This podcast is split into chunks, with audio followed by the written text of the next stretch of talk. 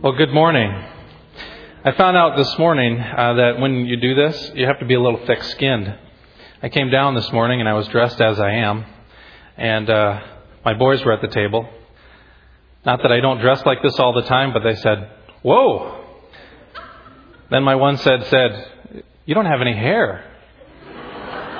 My second son said, Your tie's too long. And then my other son said, And you smell like a woman. So here I am, a bald guy, not dressed very well, that smells like a woman, ready to give you your message. So will you please join me this morning in prayer as I begin. Lord, um, we come to you this morning from various different experiences, from various different um, things that have happened to us and challenges we're facing. And Lord, I pray that you would help us to be present in the here and now, tuned into your Holy Spirit being willing to uh, hear from you and be willing to respond as you intend. In Jesus' name we pray. Amen. Well, what does God look like? Have you ever considered that question? As I said, I have a four and a six year old, and so when I heard this story, I thought to myself that I resonated with it. It's a story of a preschool setting where a, um, a teacher was watching her students as they were, pre- they were drawing Christmas scenes. And she liked to wander around occasionally and, and look at the students' work. And so she came a little along to little Sarah's desk, who was drawing diligently, and she said, Sarah, what are you drawing? And she said, Well, I'm drawing God. Teacher paused, thought a minute. But Sarah, no one really knows what God looks like. Sarah responded confidently, They will in a minute. it can be hard to comprehend sometimes, really, what God looks like. The Gospel of John, in fact, says no one has seen God. And God himself says in Exodus chapter 33 that no one can even see God. And so Moses, when he was asked, when he asked God to show him his glory, God obliged, but first he had to tuck Moses into the cleft of a rock, put his hand over his back, and walk by behind him. And as a result of that little glimpse of God, Moses was able to turn around and was radiating as a result. In fact, Exodus 30 and uh, chapter 34, verse 29 says, "When Moses came down from Mount Sinai with the two tablets of his testimony in his hands, he was not aware that his face was radiant because he had spoken with the Lord." Moses was given a simple glimpse of God, not the whole of God, and the result of that was such radiance that he needed to be veiled. When we see even a glimpse of God, we then have the opportunity to reflect that same radiance to other people. So while we may not look know what God looks like wholly, we do know and we can certainly reflect on some of what God looks like. Now Sister Teresa Sister Teresa of Avila in Spain lived in the 1500s and she wrote this Christ has no body but yours no hands, no feet on earth, but yours. Yours are the eyes with which he looks compassion on this world. Yours are the feet with which he walks to do good. Yours are the hands with which he blesses all the world. Yours are the hands. Yours are the feet. Yours are the eyes. You are his body. Christ has no body now but yours. No hands, no feet on earth but yours. Yours are the eyes with which he looks compassion on this world. Christ has no body now on earth but yours. We don't often think of ourselves this way, right? I've been sitting in this pew in these pews with you for 15 years. And it's hard to think that we, as we look around, if you look around, look at the hands next to you and the feet next to you, that that is a picture of some of who God is. That we can look around and realize we are, the Christ, we are Christ's hands and feet. Now, our mission statement as a church is to help all people take their next step in knowing and following Jesus. I like that statement because of its simplicity, and I like the, that statement because it applies to everybody in this room. And the request and the desire of the church is simply to take one step closer to what God desires for each of us. One step closer. And we want to help to do that. And yet, the reality is, unless we take one critical step in mind, unless we be, desire to take what we believe and what we know to be true and put that into action, we will never get where God hopes that we will become. He, we will never become what He wants us to be. When we think about this, which is reaching out, acting out, being what Christ wants us to be, that's another, another word for that is outreach.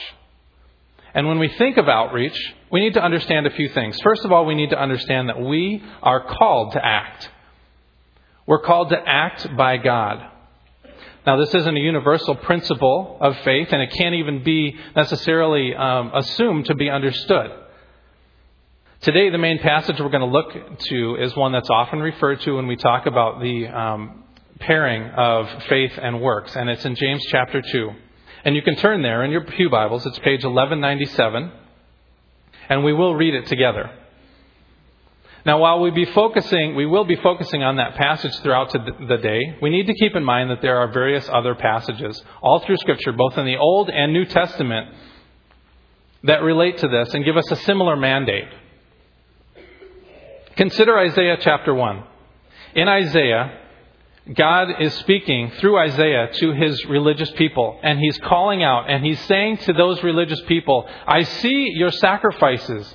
I see your religious practices. I see the things that you're doing. And you know what? They're detestable to me. Instead, what he says in Isaiah 117 is this Learn to do right, seek justice, encourage the oppressed Defend the cause of the fatherless and plead the case of the widow. That's a call to act. Consider the story of Good Samaritan in Luke 10, where Jesus asks, what, Who do you think was the neighbor to this man? And the answer is, The one who had mercy on him. And Jesus' response was, Go and do likewise. That's a call to act. Consider Jesus' response in Mark 12 when he's asked, What is the greatest commandment? And Jesus says, Love the Lord your God with all your heart, with all your soul, with all your mind, and with all your strength. And love your neighbor as yourself. There is no greater commandment than these. That is a call to act. Consider 1 John 3 17 to 19 that says, If anyone has material possessions and sees his brother in need, but has no pity on him? How can the love of God be in him? Dear children, let us not love with words or tongue, but with in actions and in truth. That's a call to act. I could go on for the whole day reading passages like this all through Scripture, but instead we're going to explore one of those passages in James uh, chapter 2. And I'm going to start in verse 14. What good is it, my brothers, if a man claims to have faith but has no deeds. Can such a faith save him? Suppose a brother or a sister is without clothes and daily food, and if one of you says to him, Go, I wish you well, keep warm and well fed, but does nothing about his physical needs, what good is it? In the same way, faith by itself, if it is not accompanied by action, is dead. Now, what I just read, and if you take that through verse 26, you'll see that faith and works are mentioned together 10 times in 13 verses. And the focus on all of those interactions is on the, the interrelationship between faith and works. James is insisting that a living faith will require and will authenticate itself in the production of works. They're not distinct concepts, but they're two inseparable elements of a person's faith journey. Now, apparently, as I read through the different commentaries, James makes, James makes these comments because of the extremes that he saw in the church and in the people of his day. Before their conversion to Christianity, the Jewish believers had shared the prevailing Jewish emphasis, which was focused on works, with sacrifices, with the law. And then, after their conversion, as they accepted the message of salvation, being by grace alone, through faith, without meritorious works, they took things to the opposite extreme. And in this passage, James is helping his readers to understand that these things are not mutually exclusive, but instead they are a critical pairing that is the evidence of the transforming power of the gospel of Jesus Christ in, in our lives. A critical pairing. That's evidence of that power of the gospel in our life. Now, then he moves on and he says to dispel any misunderstanding, he says, um, and he brings up a real life practical example. And he cites a need that was common in the day. And the wording indicates that not only is the problem there, the problem of being, um, of needing food, of needing clothing is there, but the believer who's he's speaking to has been made aware of the problem. And he has a choice to make. One commentator paraphrased it this way If a brother or a sister, having been in an ongoing destitute condition, is found by you in that condition, that's not unlike us.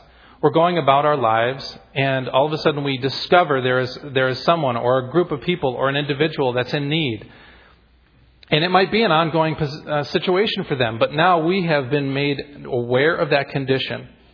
And then intentionally address, James addresses his readers in an effort actually to make him feel, them feel a little bit uncomfortable. And he says, And one of you says to them, Go, I wish you well. Now, that phrase, go, I wish you well, was chosen by James. In fact, it's been used at the time. Uh, Jesus himself used it in Luke 7 when he dismissed those that were coming to, to help him. But Jesus did so after he served the needs that were present in the people that came to him. And then for emphasis, James adds clarity that the speaker, the speaker of that term, go and well be, fed, be well fed, knows very clearly what those needs are in the individual that he is looking at by saying, uh, speaking reference to the need for food and the need for clothing. Now it's clear in this passage and the other passages that I've read that we are called to act and we're also called to make a decision once we're made aware of the needs that are around us. We need to choose whether or not we're going to respond. And we get that choice. And that doesn't matter whether or not we are, what age we are. We always get that choice. Now, last week you heard of um, one of the gentlemen who came down with us, with, uh, with us to Chicago. And when he was in, over the summer, um, he got God's prompting to come back. And he responded to that. And he made the choice to act. I'm going to read a, um, something to you. It's a shortened version of a true story that happened in 1991. Jeff Leeland had their fourth child, Michael, in 1991. And he was offered a position at the same time as the new um, PE teacher at a school called Kamiakin Junior High School near Seattle. Six months later, little Michael was diagnosed with a rare form of leukemia. A bone marrow transplant was required, but because he switched insurance carriers with his new job, their son now fell under a 12 month waiting period, and the transplant benefits were denied, and their coverage for the $200,000 procedure was rejected. Despite the fact that their six year old daughter was a perfect donor match. How does a teacher come up with $200,000? Well, as part of the new job, Jeff was assigned to the special education class called Adaptive PE. And in that class, there were, it was those for Down syndrome, autism, and a variety of physical and mental disabilities. The second semester of him, him teaching this class, a new boy by the name of Damien was added to the class. Now, Damien did not have any special needs, but he was placed there because the school counselor thought that that would be a safer place for him to be. You see, Damien was rather overweight. And he was a little awkward, and he didn't score very high on the popularity charts in that junior high school. Damien felt safe, though, in that class, and he immediately took the role of assistant, and he helped Jeff in any way that he could. Three months later, Jeff received a devastating report. Little Michael's leukemia was now classified as aggressive, and he needed a transplant immediately, or he would die. They pleaded with everyone they could, and still the insurance company refused to cover the costs. Then on Friday, May 15th, Jeff got a phone call, and Damien stepped into his office. Mr. Leeland, he said, if your baby's in trouble, I'm going to help you out. Reaching out, Damien placed 12 $5 bills into Jeff's hands. $60. That was Damien's life savings. The boy who had mountains of adversity himself chose instead to focus on someone else's need. Now, to shorten a long story, Damien's gift became a mantra at that school. As a result of his example, the students in that school made a choice and they rallied together with petitions, with raffles, with walkathons. They put a donation box in every classroom. The Seattle media then caught word of that, and the newspapers and television began telling the story of one middle schooler who had the interest of a, young child at heart and responded to that need. In less than four weeks, from Damien's first donation, $227,000 was raised. More than enough for the transplant. And beyond that, a nonprofit that's now called the Sparrow Clubs is is now formed and it operates in schools across the nation. In these clubs, students take the lead, not adults, in making a choice and serving those with critical health care needs. Now, we must understand that when we consider outreach, this is a mandate throughout Scripture. And we're called to act on those claims which we say we believe. God is the authority here. And we have the choice to respond. Now, one reason we might not respond is the church can fall into a pitfall pretty quickly when we start talking about the discussion about how we need to care for those around us. In that there is a danger that we could become focused on our works. Let me be clear about this. As clear as I can be. Outreach is not about works. Outreach is not about earning our salvation. Outreach is not about trying to please our Heavenly Father. Ephesians 2 8 through 10 is very, very clear on this point. It says, For it is by grace you have been saved, through faith. This is not of yourselves, it is a gift of God, not by works, so that no one can boast. For we are God's workmanship, created in Christ Jesus to do good works, which God prepared in advance for us to do. That is what the good news of the gospel is all about. We can spend our lives chasing after goals, but if one of those goals is trying to earn our salvation, it's a simple waste of time. It cannot be done. But I think that's a huge relief. Because I know the burden of my sin, and the more I, the, the older I get, the more I understand the burden of my own sin. And I realize that now, as a result of the grace of God, that that burden, the burdens of my ungrateful, the hurtful, the painful, the selfish things that I have done in my life, those things don't rest on my shoulders any longer. They're gone. Only through the grace of God. There's nothing I can do to make that happen. Now, we as an evangelical church as a whole, not this church specifically, we as an evangelical church as a whole have had a great fear about this. And we spent some time, even we went through a period where we wouldn't dare go outside of our own walls to help somebody else. Really, the fear there is appearing prideful and in some way help seeing other people look at us in some way focusing on our works. The fear of losing our foundation of grace. The fear of becoming a church that preached the social gospel. We've seen it in other churches and we didn't want to do it ourselves. And yet, James, if we look at the letter we just were reading, James was addressing that very same need in his day. That has been an ongoing battle. We must remain centered on the truth of salvation through grace alone, while not allowing that to preclude us from going out and serving the needs that we see that are very real around us.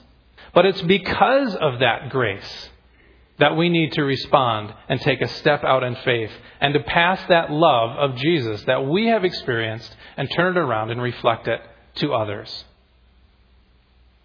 Now, another reason we might not respond when we consider outreach and making that choice is because we might feel like, I'm not ready. You've heard it, I'm sure. You might have even said it yourself.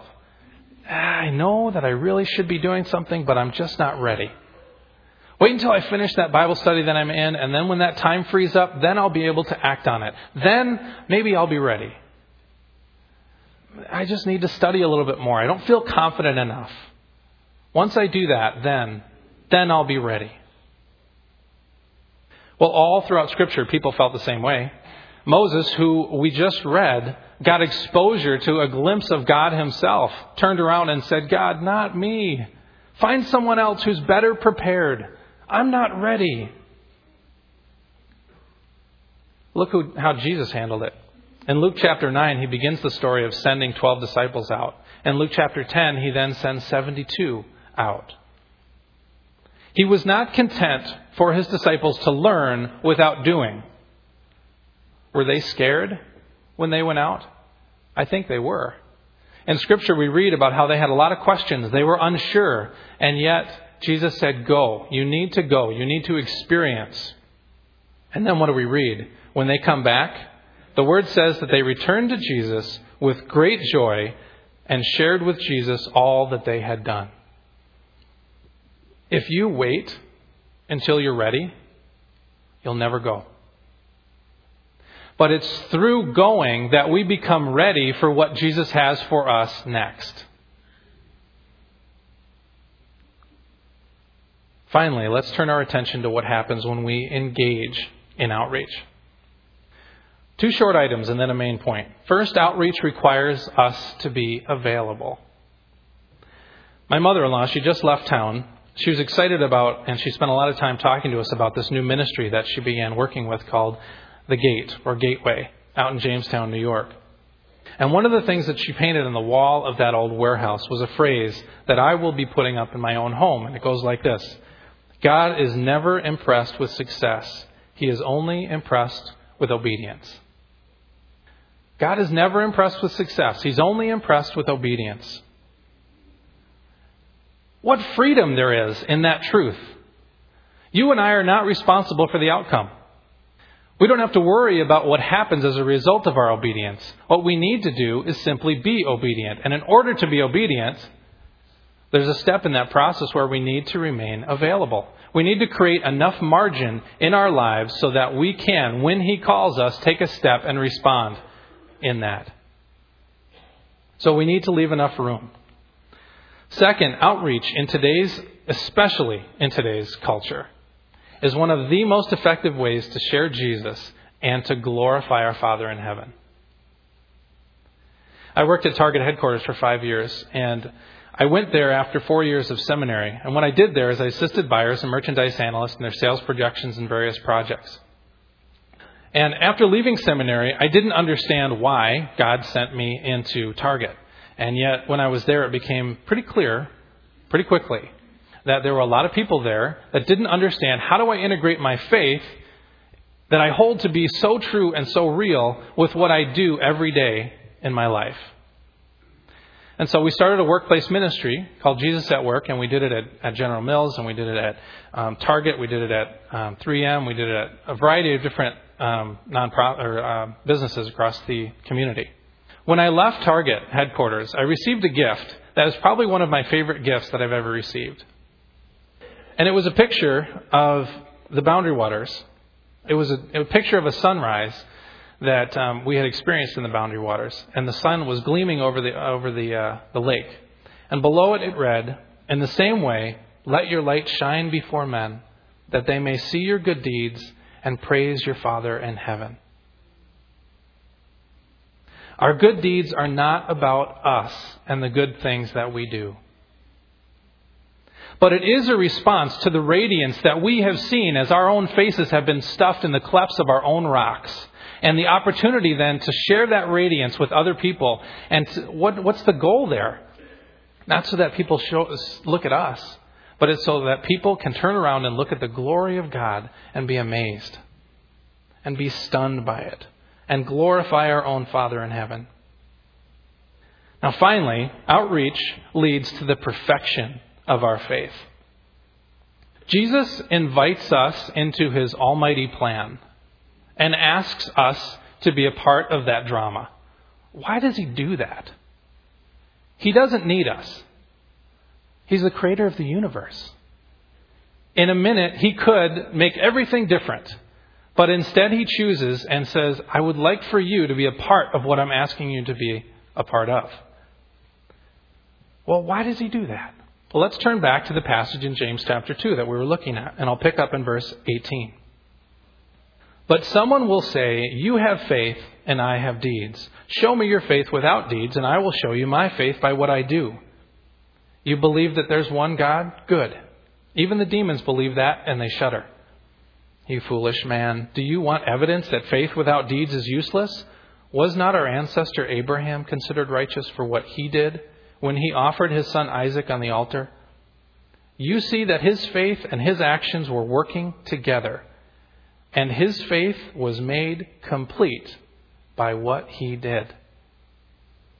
And the scripture was fulfilled that says Abraham believed God, and it was credited to him as righteousness, and he was called God's friend. You see that a person is justified by what he does, and not by faith alone. In the same way, was not even Rahab the prostitute considered righteous for what she did when she gave lodging to the spies and sent them off in a different direction? As the body without the spirit is dead, so faith without deeds is dead.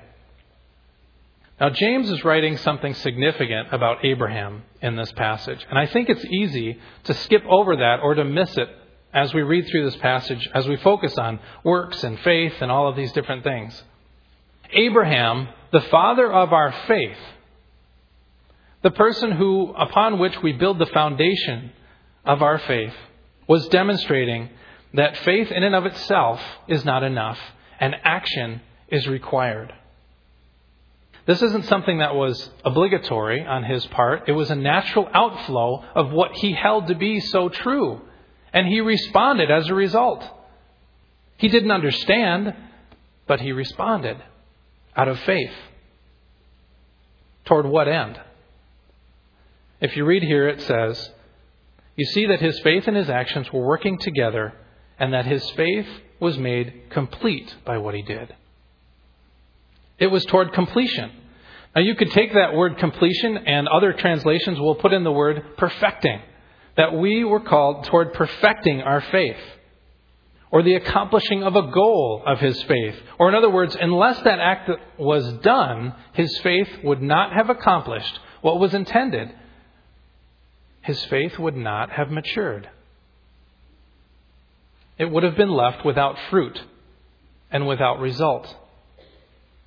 I believe that this is the key to outreach at Wayzata Free Church. Let's return to our mission statement for a minute. To help people take their next step in knowing and following Jesus. Isn't this about helping people mature in their faith?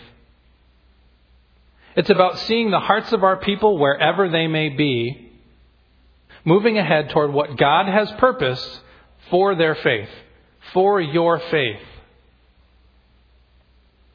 We only do that through stepping out and allowing God to work through the experiences that He invites you and I to be a part of. That's how we take those steps. We can learn, we can study, and we need to do those things. But in, unless that learning, unless that study, unless those things that we know start to sort down and pass, not only just reach our heart, but then pass our heart, reach out and make it to our hands and our feet, it's only through that process that our faith is perfected, as Abraham showed us. Are you familiar with this verse in Philippians chapter 4? I've read it a lot of times. Um, I'm sure many of you have, but I'm going to read it for you here. I'm not saying this because I am in need, for I have learned to be content, whatever the circumstances. I know what it is to be in need, and I know what it is to have plenty. I have learned the secret of being content in any and every situation, whether well fed or hungry, whether living in plenty or living in want. I can do everything through him who gives me strength. The last time I heard that verse, Mona came into the room with a big smile on her face. She's a woman who has a strong faith and has a love for worship and for music. She's part of a Bible study group that comes together every week. And at that Bible study, they share updates with one another they sing together their favorite worship songs. They share prayer requests. They listen to a lesson from the Bible and they interact around that lesson with one another. Now, the leader of that group for the day centered on the verse that I just read to you. And there were strong feelings of affirmation in that group after they heard that verse. And they responded with hearty agreement about its point. In all circumstances, we need to be content. Not only that, we need to give thanks. The Lord, it is the Lord who gives me strength. After that, we went on to share prayer requests. And Mona shared that she still had not find, found her Bible. How many of us in this room know what it's like to lose our Bible? And the Bible that you spend a lot of your time in, the Bible that you've highlighted everything in, the Bible that you know exactly where everything is, that can be dis- disconcerting, can it? It can be um, upsetting. Well, it can be frustrating, but as I sat there listening to the requests, I was touched when I heard the full request, which read, I have still not found my Bible. But then it continued. And I pray that whoever has found it is reading it and coming closer to Jesus while they have it. And I thought, what a statement of contentment in the midst of circumstance. But that isn't half of it. You see, the reason the prayer request was read is because Mona can't speak very well. She sits in a wheelchair with little function outside of her arms and her head. And she was in a condition that has weakened her entire body to this point where she used to be a teacher for many years. And I was sitting in a room filled with folks who had a variety of different special needs, leaving them with various personal challenges, including physical restrictions and disabilities and emotional hardships. Some had walkers, others had wheelchairs. Some didn't speak at all, and others spoke more freely than you or I would. But there I sat and I listened to the words from the Bible that I had heard many times before but they had new meaning. I'm not saying this to you because I have, I'm in need, for I have learned to be content in whatever the circumstance. I know what it is to be in need, and I know what it is to have plenty. I have learned the secret of being content in any and every situation, whether well fed or hungry, whether living in plenty or living in want. I can do everything through Him who gives me strength. That group comes together at Robbinsdale Rehab Center and Care Center. It was formerly called Trevilla. And the ministry I was witnessing is called Faith Lifters. And Beth Moorhead and seven other women are involved in this group, and they go down there three times a month, and they gather up residents from that home, they bring them into a center, and they worship together. And it's a worship time that they cherish. You need to understand, this environment is not at all comfortable for me. In fact, it's one of the least comfortable. And yet there I sat after taking a very small step of faith because I was invited to attend. I took a step and I said, I'm going to go attend. And the, the, result of these eight women who have been taking honorable steps of faith for a number of years. And there I sat, and my faith was being perfected. I didn't offer very much to that meeting, but because I took that step, a simple little step, I was able to see the words of Scripture, and they came alive in a new way to me because I was faithful. And every one of us are offered those opportunities every single day to take a new step and be offered that new life of your own faith. Jesus wants to perfect our faith. Now, when James talks about our faith being dead, another word that you can substitute in there is barren. And it's used in translations barren, dead, empty, and yet, when we begin to do this, we begin to see how true that is that our faith and our works, eh, faith without works is dead, it's barren. And then we begin to do stuff, and new sprouts come up. And we look at our word, and we're, we're studying the same scripture that we've been studying. And we open up this word, and we're reading it, and we're going, wait a minute, this is becoming more true to me now. And things become exciting. We're invited to become a part of these things, not because He needs our help but because God has a lot of perfecting to do in our hearts. So we as Christians are called to act. It isn't about our works, but it's about God perfecting our faith through putting it into action. And it gets messy when we do that. But new life is breathed into us as we reach out. Now, at Wayzata Free Church, we've got to be intentional, we've got to be available, and we've got to act. We've got to find out what everyone in this room is doing. We've got to connect with our local community. We've got to connect with our region. We've got to connect overseas, even more intentionally than we are now. We've got to provide opportunities for people to easily plug in and experience some of these things. And then follow up with people when they return. How often have you returned from a short term mission trip and then are seeking, what, what, what can I do now? I've been experiencing this for 10 days and I want to keep living it. Well, let's find places for that to be, kept, to be lived out. We need to even use our space well and reach out to other people. But then we need to begin telling those stories. And we need to hear how God is working. Not just what He does, not the, the specific things that are accomplished. That's important. We need to know that 34,000 meals were packed last year, and we're probably going to double that this year. That's a good thing. But then let's tell the story of what God did in the hearts of people as you were packing, as you understood what it means to be hungry, as you understood that the pack of rice that you're going to send is going to touch the life of someone else on an ongoing basis. So I'm going to put up some action steps here. And I want you to think about these things, and you can write those down in your notes section of your bulletin. When was the last time that you reached out to someone because they were in need? And think about that. When was that last time? But then I want you to take that experience and think about it. How did God use that experience? What was accomplished? Sure.